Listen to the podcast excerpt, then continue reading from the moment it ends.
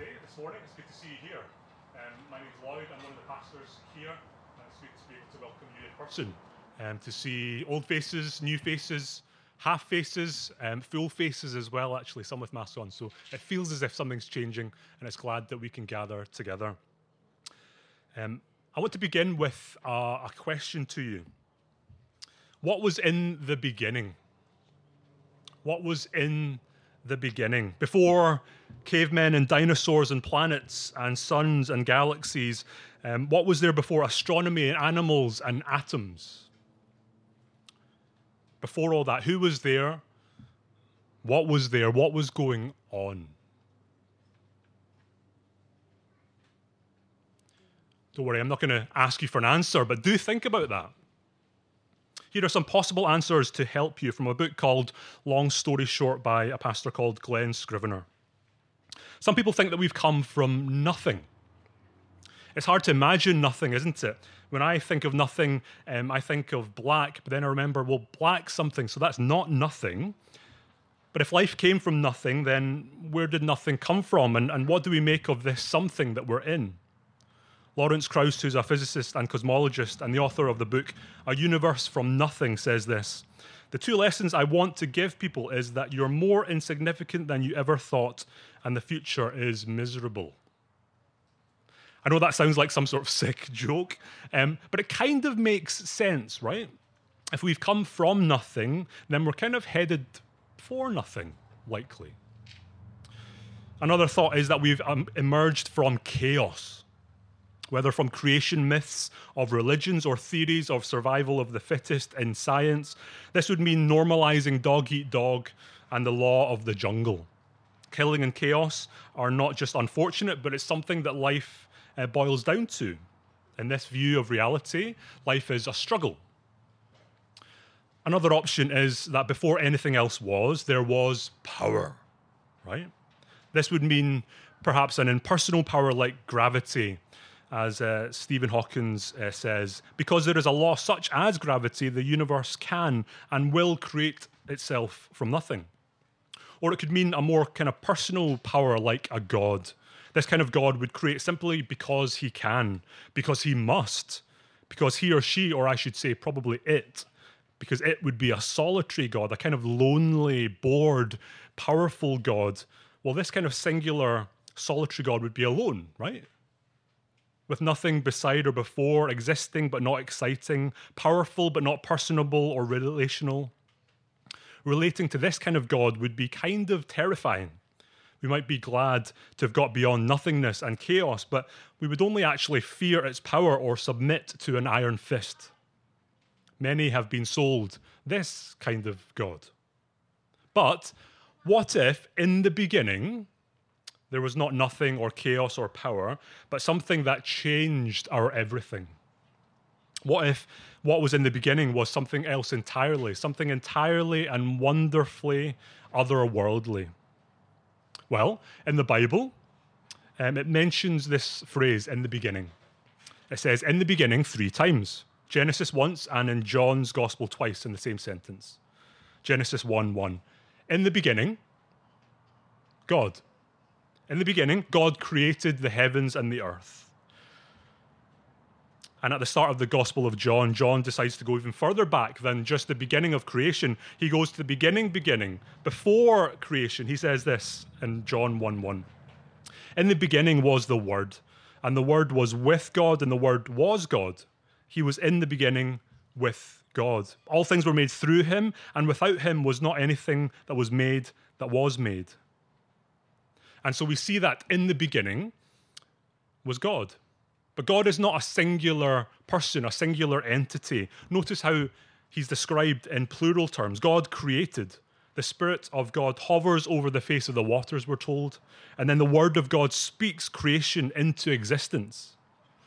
This creating God is tri-personal. He's one God, but there seems to be a plurality too. So much so that in Genesis 1:26 it says this, then God said, Let us make mankind in our image, after our likeness. Now, why is this important? In the beginning, there was relationship. It was not a lonely God. We discover that there is one person called God. Later, we discover as Father. Another person called the Word, who is also the Son of God, who we also discover as Jesus Christ, who is also God.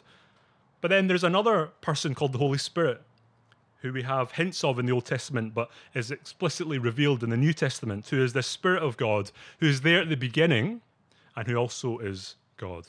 God is relationship, God is personal. And this is important because the nature of this relationship affects everything. I think it's Albert Einstein who is reported to have said this. I think the most important question facing humanity is Is the universe a friendly place? This is the first and most basic question all people must answer for themselves. And so, as uh, Preston has mentioned, today's Trinity Sunday in our church calendar.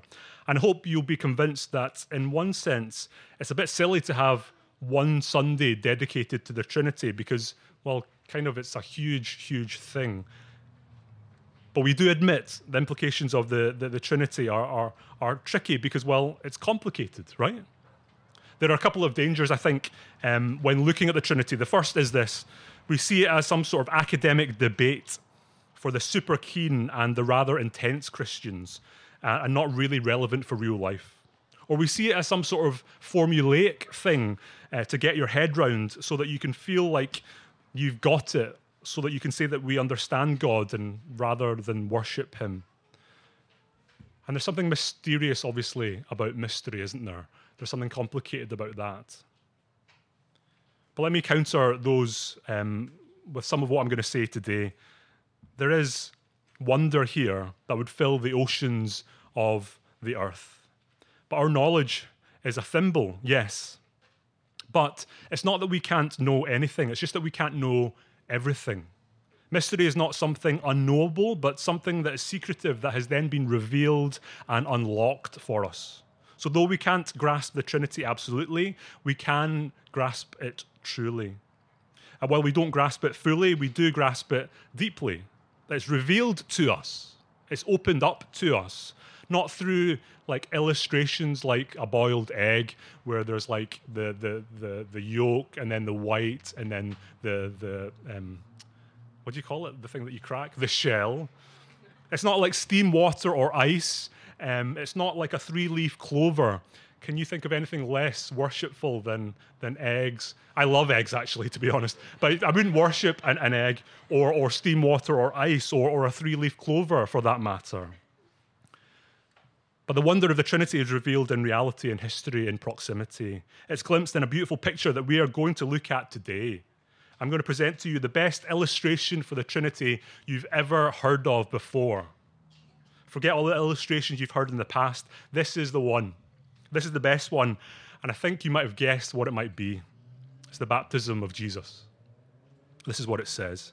Now, when all the people were baptized, and when Jesus also had been baptized and was praying, the heavens were opened, and the Holy Spirit descended on him in bodily form like a dove, and a voice came from heaven You are my beloved Son, with you I am well pleased.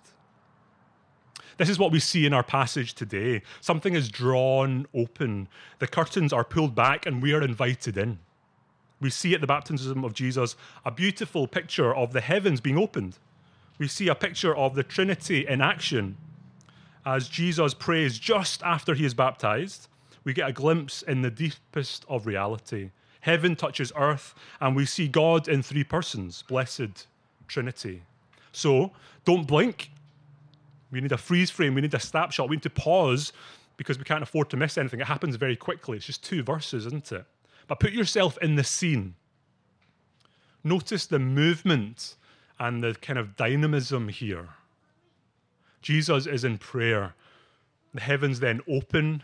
The Spirit descends on him in bodily form, and a voice comes from heaven, maybe not dissimilar to Paul Tresco's voice, perhaps, but this resounds with love and delight. Now, it's more than behind the scenes in a documentary, it's better than the outtakes at the end of a film. The curtain is pulled back, and we see that God is actually love in action. Can you see these things? The Father's voice is of love, of affirmation, of pleasure. This is my son whom I love, and him I am well pleased. The Spirit anoints, empowers, pours out love of the Father, and stirs up the delight of the Son to the Father. It's all very personal, it's all very um, evident of love. And can you feel the echoes of Genesis 1 as well? Can you see the reality of what was there from the beginning? Not chaos, not power, but love. The snapshot is a thumbnail or a trailer for what has happened in the past. We see, for the briefest of moments, that this is what God is like and what He's always been like. Jesus says elsewhere in John 17, Father, I desire that they also, whom you have given to me, may be with me where I am, to see my glory that you have given me, because you have loved me before the foundation of the world. The Father has loved the Son from eternity, from before the foundation of the world. In another part of the Bible, it says that God is love. Not God does love, or God is loving, or God loves love, but God is in Himself love. And this is possible. This is only possible because He is in Himself relationship. He is one God in three persons united in love one God in three persons united in love. This God is vibrant with relationship, giving freely, receiving gladly, delighting um, in the other, fountain of overflowing energy and beauty. I wonder what your view of God is. Perhaps it's kind of like um, a Santa Claus figure, lives far away, is rather distant, only relevant for special occasions when actually we really need stuff at the end of the year. Well, this view of God as Trinity is much more compelling. It's the difference between a general view of a vague God and God as Trinity. The difference is huge. It's like the difference between listening to your neighbor across the wall in the next house playing their violin, screeching away. The difference between that and going to the Orpheum Theatre to hear a, a full orchestra play a violin concerto. It's much more beautiful, much more beautiful and powerful that God is Trinity because then God is relationship. So the question is this Do you know this God? Because it's possible to believe in a God but not this God. It's possible to see God in a way that He isn't.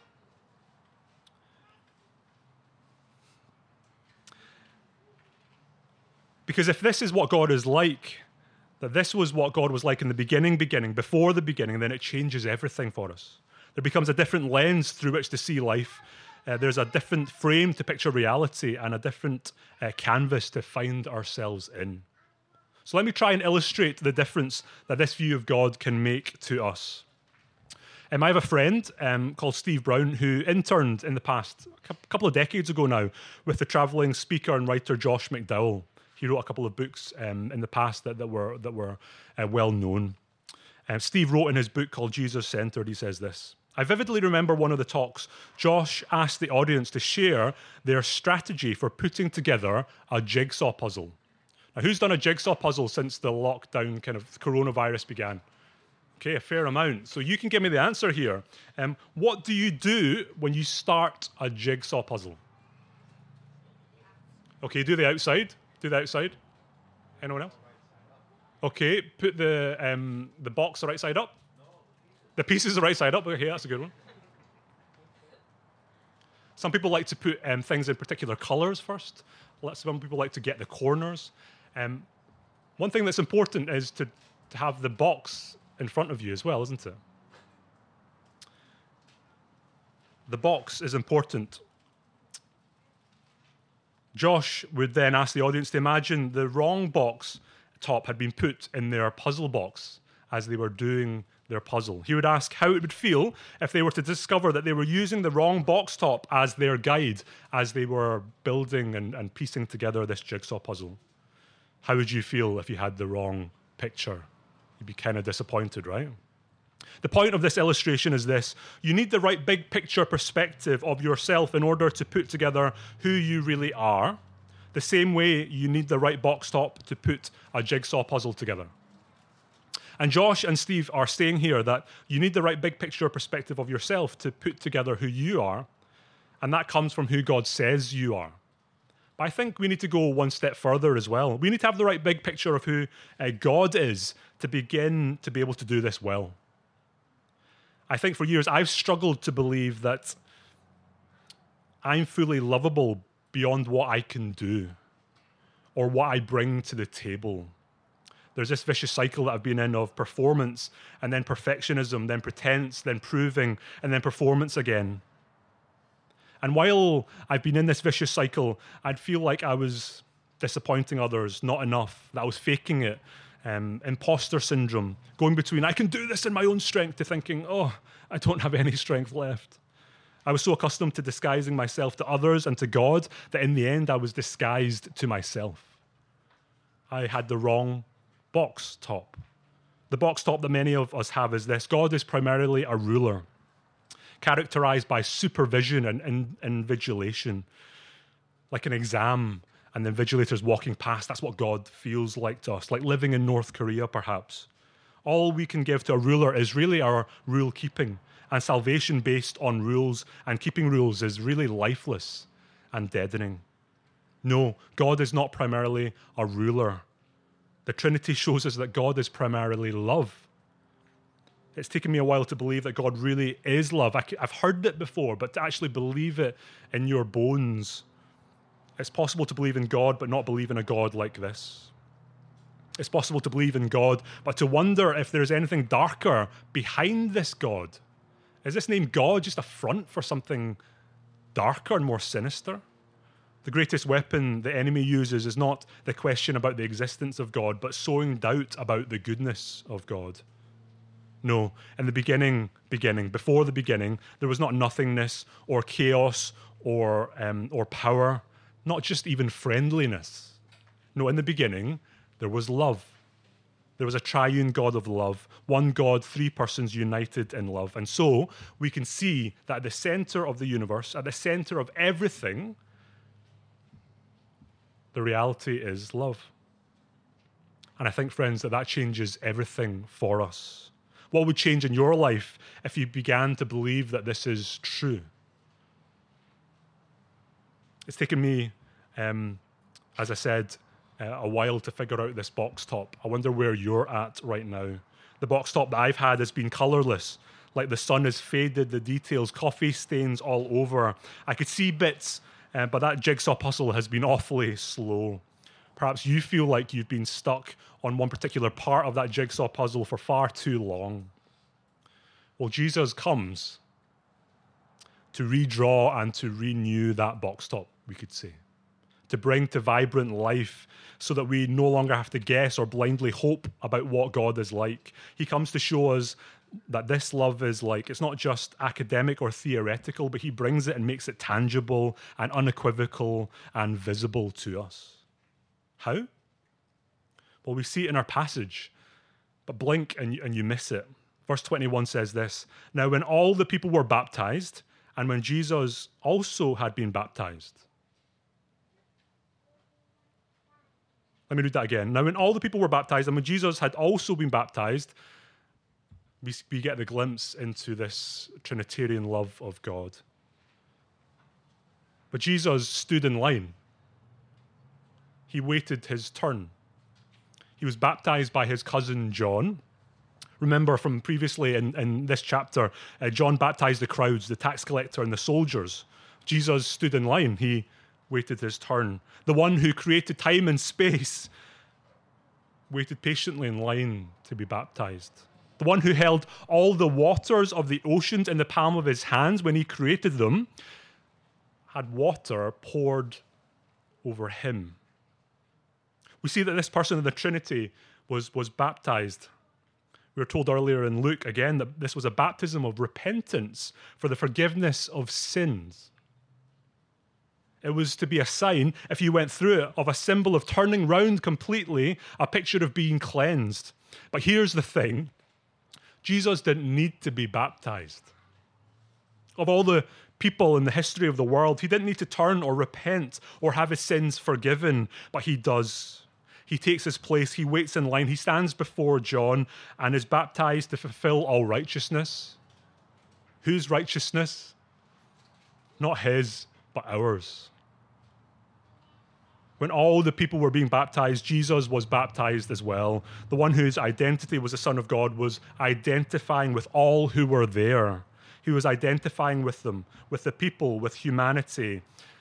Yes, he was the, the, the new Israel. He was bringing a new Exodus. He was signifying a new creation. But he was critically and importantly being the first of a new humanity. As he stands in the River Jordan, Jesus stands in solidarity with us and in substitution for us. He says, I'm with them and I'm for them. And in doing so, he welcomes us into this divine life, this divine love. He says, Come, you see it, you can be invited into it. Jesus Christ, the Son of God, becomes fully one of us to the extent that he even gets baptized so that he might redeem and save all of us, the very worst of us and the very worst parts of us. He gets baptized because as he fully identifies with broken humanity and sinful people, only then can he well can he represent us and die for us on the cross. He who had no sin became sin for us so that we might become the righteousness of God. And so on the cross, he loses the gaze of the Father for the first time in the history of the universe. The first time he didn't know the love of the Father so that we could know it, so that we could be welcomed in, so that as we turn to him, we receive that love, so that each of us would be able to hear resounding in our bones, in our chest, and in our ears, You are my beloved child. With you, I am well pleased. So, friends, I think this changes everything. What does it change for you? Because at the end of the day, our lives will all depend on what you think God is like. What was in the beginning, who God is affects everything. Are we lovers or rule keepers? Are we to enjoy God or merely appease Him? What about our church, our marriages, our parenthood, our friendship, our relationship, our community groups, what it means to come out of the pandemic, mission, all these are shaped by what we think of God, what we believe about Him, what we feel is real in our bones. As Jesus prays, the heavens open and we get this glimpse. He knows the love of the Father with and through the Spirit. I can't help but think that our prayers and our lives will only be as deep as our confidence in this love for us. This love is there. It is here. It's been there from the beginning, it'll be there at the end. Would you ask to awaken to this reality, to allow the curtain to be pulled back enough in your life to know the reality of this love and this God of love? So let me finish with a poem by um, an English poet called um, Malcolm Guite. Um, let me finish with this poem. Beginning here, we glimpse the three in one. The river runs, the clouds are torn apart. The Father speaks, the Spirit and the Son reveal to us the single loving heart that beats behind the being of all things and calls and keeps and kindles us to light. The dove descends, the Spirit soars and sings, You are my beloved, you are my delight. In that quick light and life, as water spills and streams around the man like quickening rain. The voice that made the universe reveals the God in man who makes it new again. He calls us too to step into that river, to die and rise and live and love forever. So let's have a moment of quiet now, and I will lead us in a prayer.